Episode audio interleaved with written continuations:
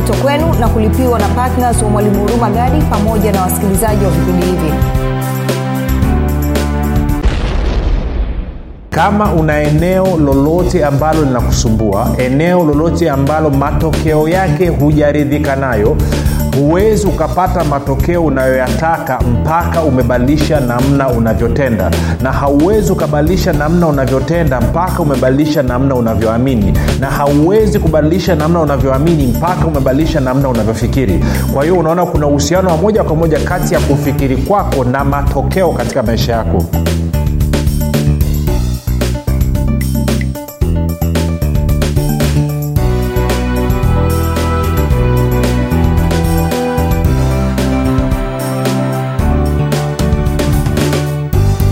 popote pale ulipo rafiki napenda nikukaribishe katika mafundisho ya neema na kweli. Jina langu naitwa huruma gadi na ninafuraha kwamba umeweza kuungana nami siku ya leo ili kuweza kusikiliza kile ambacho roho wa yesu kristo ametuandalia. Uh, kwa wale ambao wanatufuatilia kwa njia ya redio vipindi hivi vya neema na kweli vinaruka ama vinakuwepo hewani muda na wakati kama huu kila siku kila siku kwa muda wa nusu saa na nasema asante kwa ajili ya wale wote ambao wamekuwa wakieneza habari zinazohusiana na vipindi vya neema na kweli kuhamasisha watu wasikilize kuhamasisha watu watengeneze fursa na wasaa wa kuweza kukaa chini na kusikia kile ambacho roho wa yesu kristo anataka kusema nasi Uh, na kwa wale wengine wote wanatufuatilia kwa njia ya youtube ama njia ya facebook ama njia ya podcast tunasema asante pia. Asante kwa kuhamasisha watu wengine waendelee kusubscribe kujiunga. Tunasema asante kazi yenu ni njema. Hakika mnadhihirisha kwa vitendo kwamba ninyi ni wanafunzi wa yesu kristo.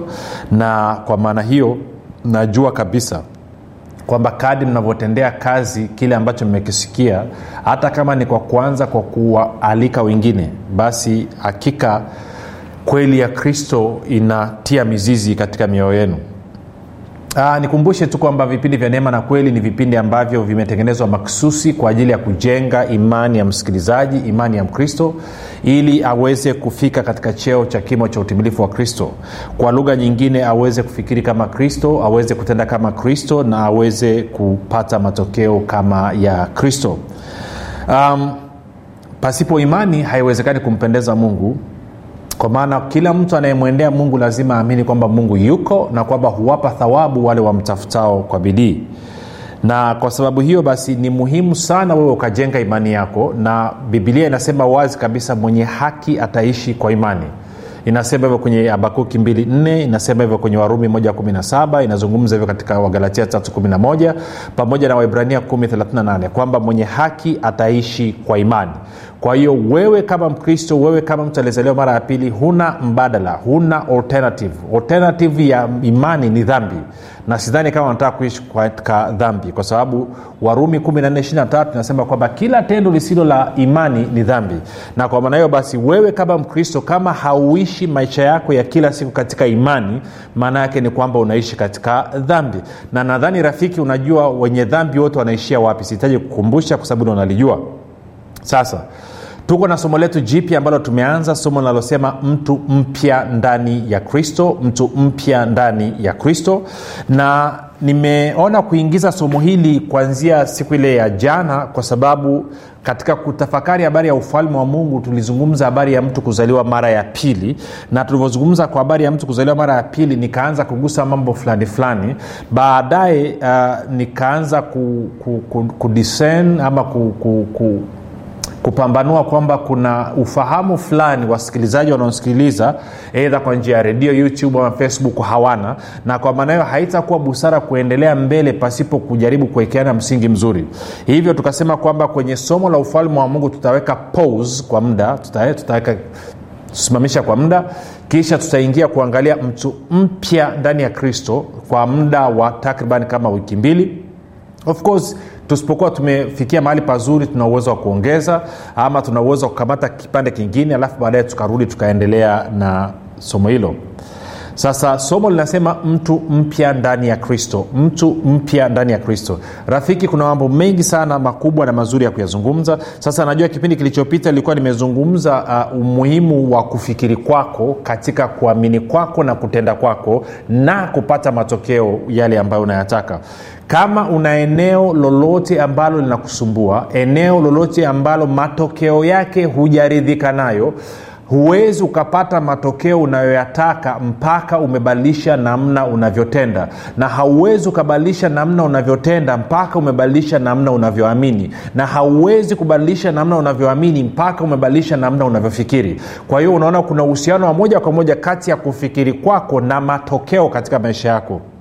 Na nilikupa tu mfano mdogo nikakwambia katika somo lililopita kwamba kwamba e, wakristo kwa mfano wamefundishana na wamekubaliana kwamba mkristo yeyote anatakiwa apite katika mapito na kwamba hayo mapito ndio yanayomwandaa huyu mkristo na kumpeleka katika utukufu mkubwa. Nimekuambia hiyo ni batili. Sio ufahamu sahihi sio lugha sahihi. Na nikajaribu kukuonyesha na tukazungumza kidogo kwa habari ya madeni ambalo najua ugonjwa wa madeni madeni katika kanisa ni tatizo wakristo wana madeni yaliyopitiliza. Wana madeni watu wa duniani wanayo lakini na wakristo special waliokoka nao wana madeni ya kupindukia. Sasa hilo tuliachia hapo alafu tutaendelea Uh, na, na somo letu. Najua nilichokonoa vitu vingi. Wengine wakasema sasa hizi sako, sa, makanisa ambayo ameanzisha sacos inakuwaje? Wanatakiwa waripenti watubu wageuke wachane na hiyo biashara. Oh, waamue kwamba sacos hizo hawatakopesha wakristo watakopesha watu baki. Otherwise hizo sacos zitakufa na kanisa nalo litakuwa limetikisika. Hayo mambo tumeyaona bibilia iko wazi kabisa. Nadhani hata we mwenyewe unafahamu kama kwenye kanisa lenu kuna sakos kuna shida ama unafahamu kanisa la ndugu yako rafiki yako ambao waanzia sakos inaleta shida. Sakos ni, ni, ni silaha nyingine ya adui ya kusambaratisha kanisa.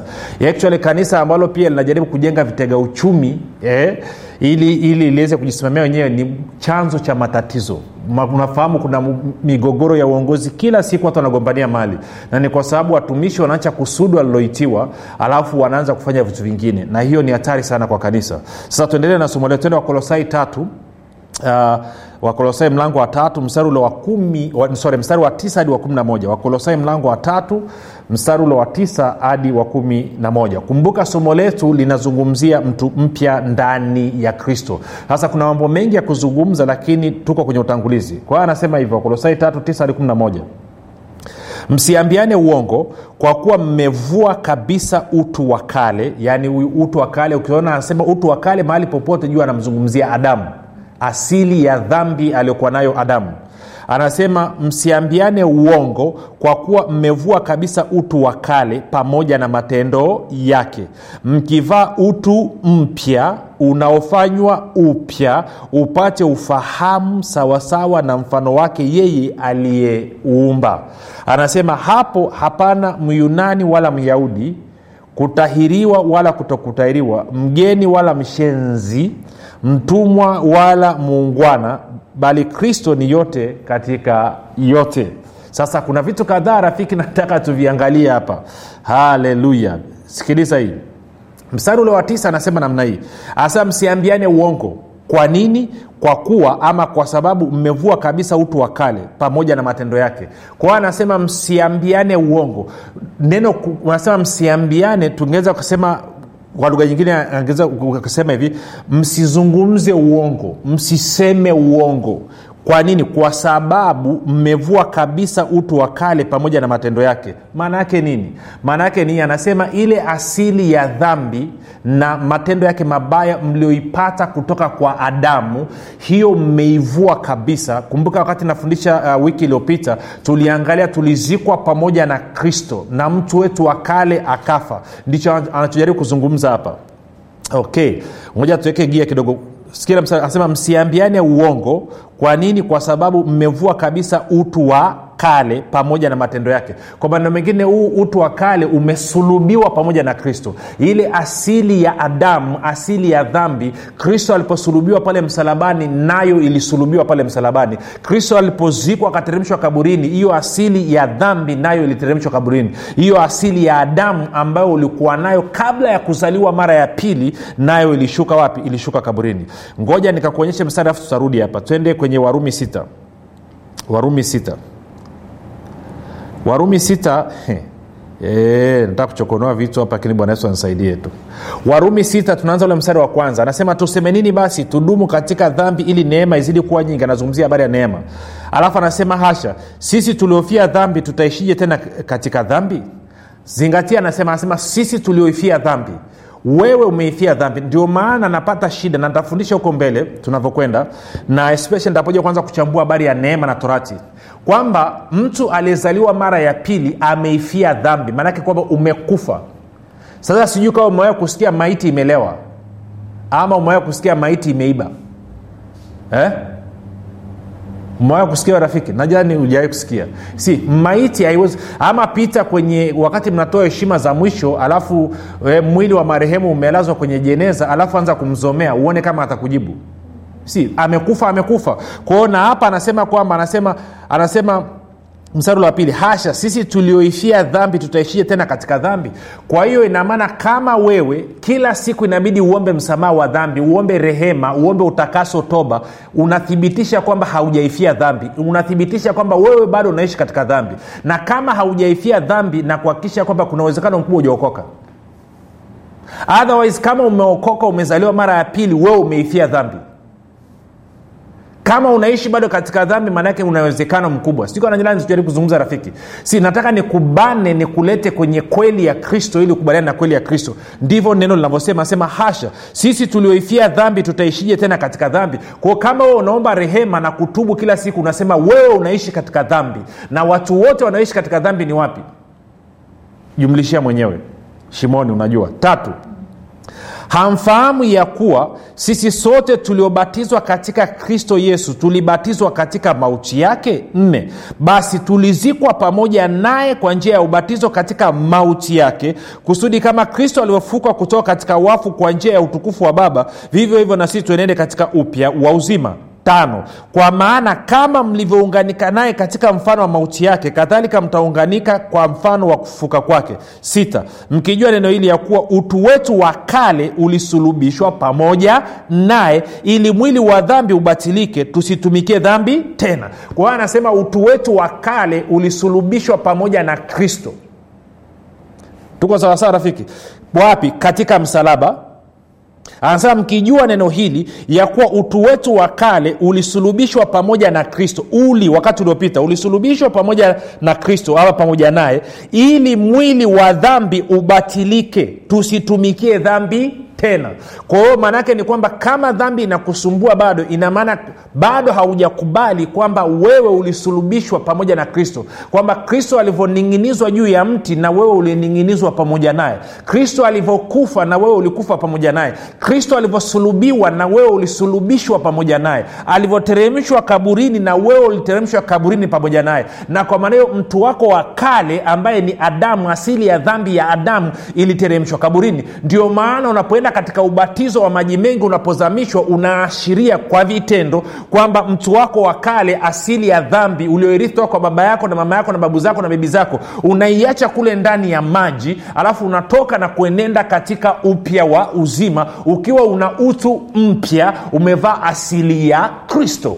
Huo ndio ukristo rafiki kwa hiyo anasema wewe kama mkristo umeifia dhambi. Kwa hiyo kama bado kila siku inabidi utubu dhambi uombe rehema ya dhambi uombe msamaha wa dhambi swali linakuja inawezekana wewe hujajua umepata kitu gani baada ya kuzaliwa mara ya pili ama haujaokoka ama hujazaliwa mara ya pili. Na kama hujazaliwa mara ya pili rafiki unakwenda shimoni moja kwa moja jehanam unasema hata na, na askofu wangu yes na askofu na mchungaji na mtume na nabii na jirani na mjomba na baba mkubwa na mama mdogo. Si tumeitwa mmoja mmoja hatujaitwa kama kikundi ndio maana hakuna mtu anaweza kumkiri yesu kristo kuwa bwana na mwokozi wa maisha kwa niaba ya mwingine.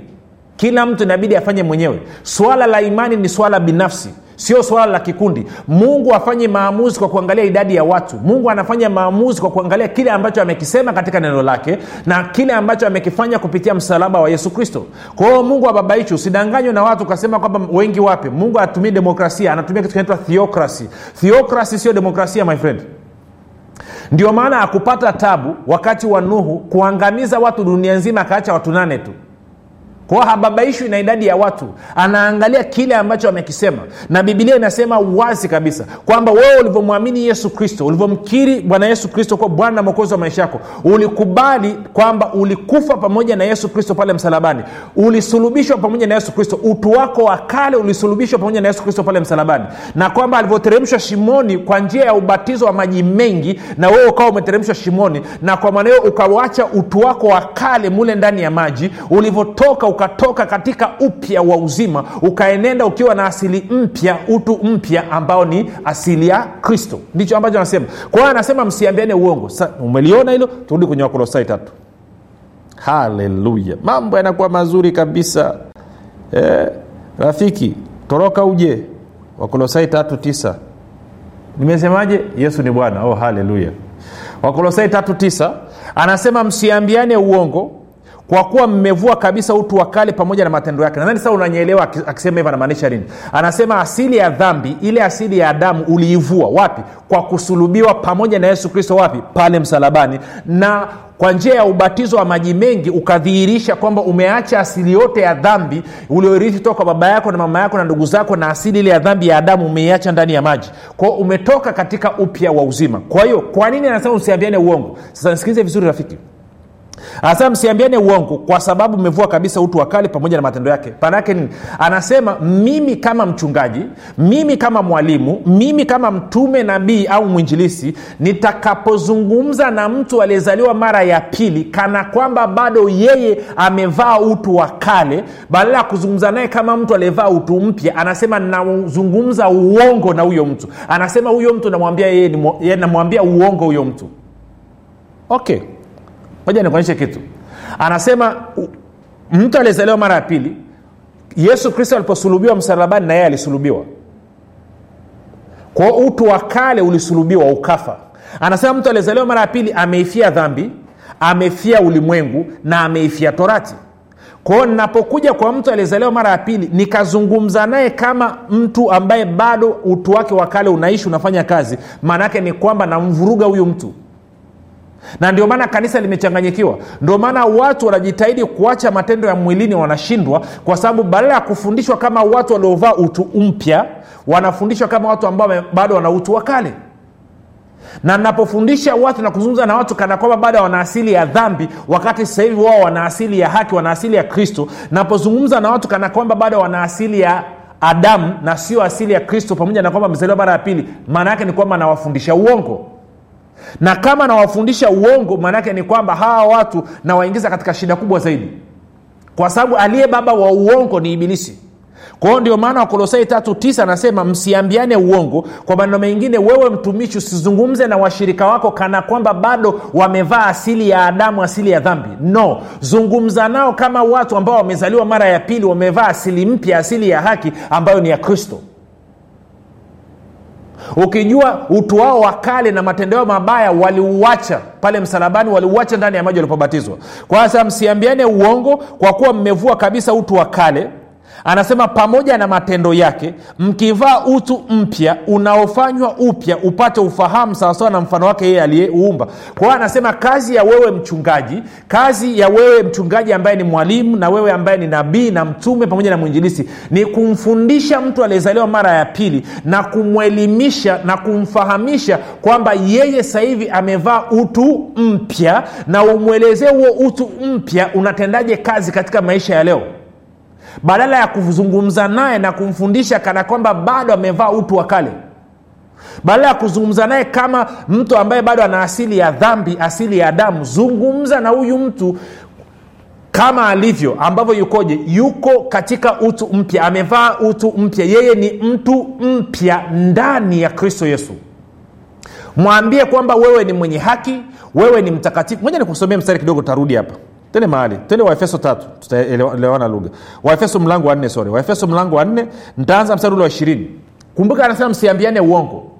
Sasa sikia waefeso 4 naanza mstari wa ishirini mpaka wa ishirina tatu. Anasema hivi bali ninyi sivyo mlivyojifunza kristo. Ninyi sivyo mlivyojifunza kristo. Anasema ikiwa mlisikia mkafundishwa katika yeye. Ikiwa mlimsikia yaani kristo mkafundishwa katika yeye kama kweli ilivyo katika yesu. Kwa hiyo anasema kweli iko katika yesu sio nje ya yesu kweli iko ndani katika, katika, nani? katika yesu. Kumbuka yohana 146 bwana yesu anasemaje anasema mimi ndio njia kweli na uzima. Mtu aji kwa baba isipokuwa kwa njia ya mimi. Kwa anasema ikiwa mlimsikia mkafundishwa katika yeye kama kweli ilivyo katika yesu. 22 mvue kwa habari ya mwenendo wa kwanza utu wa zamani unaoharibika kwa kuzifuata tamaa zenye kudanganya na mfanywe wapya katika roho ya nia ama fikra zenu.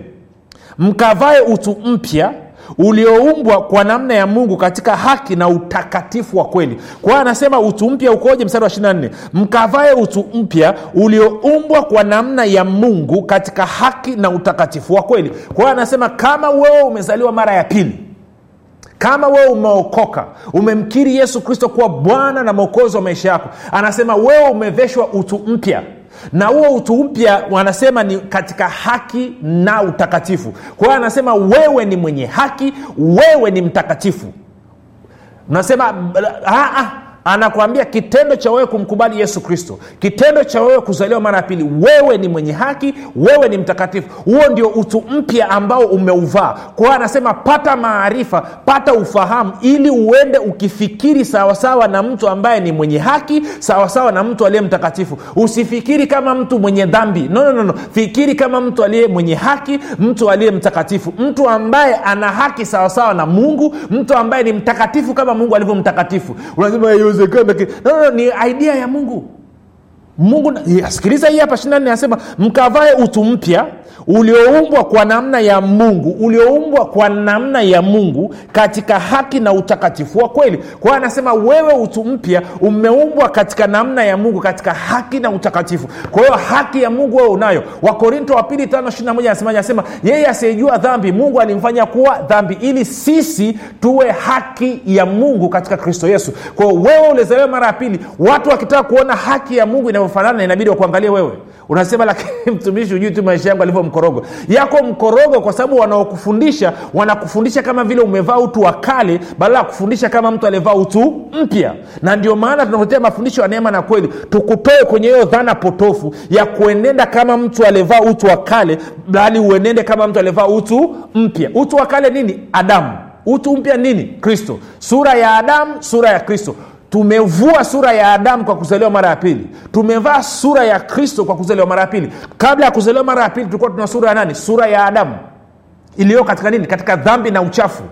Lakini baada ya kuzaliwa mara ya pili tumevaa sura nani? Ya kristo. Iliyo katika nini? Katika haki na utakatifu. Kama mungu alivyo ndivyo nasi tulivyo katika ulimwengu huu. Ndicho ambacho tumeitiwa. Hayo ndo maisha ya ukristo na muda umetuishia rafiki.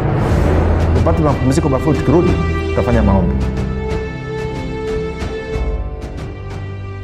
unafahamu kwamba imani ni mtumishi asiyeshindwa? Unafahamu kuwa pasipo imani haiwezekani bali palipo imani yote yanawezekana. Zaidi ya yote unafahamu kuwa ni kwa kutumia imani tu ndio unaweza kuizima mishali yote yenye moto ya shetani. Majibu ya maswali yote haya utayapata ndani ya kitabu cha imani makini kilichoandikwa na mwalimu huruma gadi. Watu wengi waliosoma kitabu hiki cha imani makini wamepata majibu yao katika maeneo mbalimbali ambayo yalikuwa yakiwatatiza kama eneo la afya ulinzi uchumi na kadhalika. Na wengine walikuwa wanaona imani ni jambo gumu haliwezekani. Wameweza kuitumia imani yao na kupata majibu kiurahisi kabisa. Unasubiri nini? Kwa nini uendelee kuteswa na ibilisi? Piga simu sasa kupata kitabu cha imani makini. 7645242 au 6735242 au 7895242 nitarudia 7645242 au 6735242 au 7895242 ndiyo imani makini siri ya ulinzi ushindi na mafanikio. Baada ya hayo mapumziko mafupi rafiki kama unasema mimi nataka kuvua utu wa kale nivae utu mpya ulioumbwa katika namna ya mungu katika haki na utakatifu wa kweli basi nakukaribisha ufanye maombi pamoja nami. Akikisha maombi haya yanatoka katika vilindi vya moyo wako. Kumbuka yesu kristo peke yake ndiyo njia kweli na uzima ya kutufikisha kwa mungu. Sema maombi yafuatayo. Mungu wa mbinguni nimesikia habari njema. Ninaamini kwa moyo wangu wote kwamba yesu kristo ni mwanao alikufa msalabani ili aondoe dhambi zangu zote. Naye akafufuka ili mimi niwe mwenye haki. Nakiri kwa kinywa changu ya kuwa yesu ni bwana. Bwana yesu karibu katika maisha yangu. Uwe bwana na mwokozi mponyaji mwezeshaji mstawishaji mpaji na mlinzi wa maisha yangu. Asante kwa maana mimi sasa ni mwana wa mungu. Rafiki baada ya kufanya maombi machache nakupa ongera na kukaribisha katika familia ya mungu. Ingia na una bahati kwelikweli umezaliwa mara ya pili wakati mzuri unakutana na mafundisho sahihi. Imeji sisi ambao tulikutana na matango mwitu miaka hiyo kwa hiyo unakuja wakati mzuri kabisa. Tuandikie tujulishe mahali ulipo ili tuweze kusimama na wewe tuweze kuomba na wewe. Basi moja nifanye maombi kwa ajili yako. Baba katika jina la yesu kristo naomba kwa ajili ya huyu ndugu. Naomba mkono wako wenye nguvu uwe juu yake mkono wako wenye nguvu umfunike na kumzunguka. Naomba baraka ya abrahamu itende kazi katika maisha yake. Naomba neema yako pamoja na rehema zako zimwezeshe kutembea katika ushindi daima siku zote za maisha yake. Amen basi mpaka hapo rafiki tumefika mwisho. Jina langu naitwa huruma gadi na yesu ni kristo na bwana. Kwa majina naitwa ivet gadi. Niliwahi kuwa na changamoto ya uzazi hadi madaktari wakasema kwamba siwezi kuzaa tena. Lakini nilipogundua uwezo wa mungu ulio ndani mwangu kwamba ninaweza kuumba nikaanza kubadilisha usemi. Nikawa najisemea asubuhi mchana na jioni. Mimi ni mama wa watoto wengi na kweli leo hii mimi ni mama wa watoto wengi. Kupitia kitabu hiki utajifunza mambo mengi. Ni jinsi gani utumie maneno yako kubadilisha mazingira yako ili upate lile tunda ambalo unataka kuliona. Utajifunza unapaswa kuongea nini juu ya ndoa yako. Utajifunza unapaswa kuongea nini juu ya uzao wako. Karibu sana ujipatie nakala yako ni shilingi elfu ishirini tu lakini ninakuhakishia rafiki hutojuta.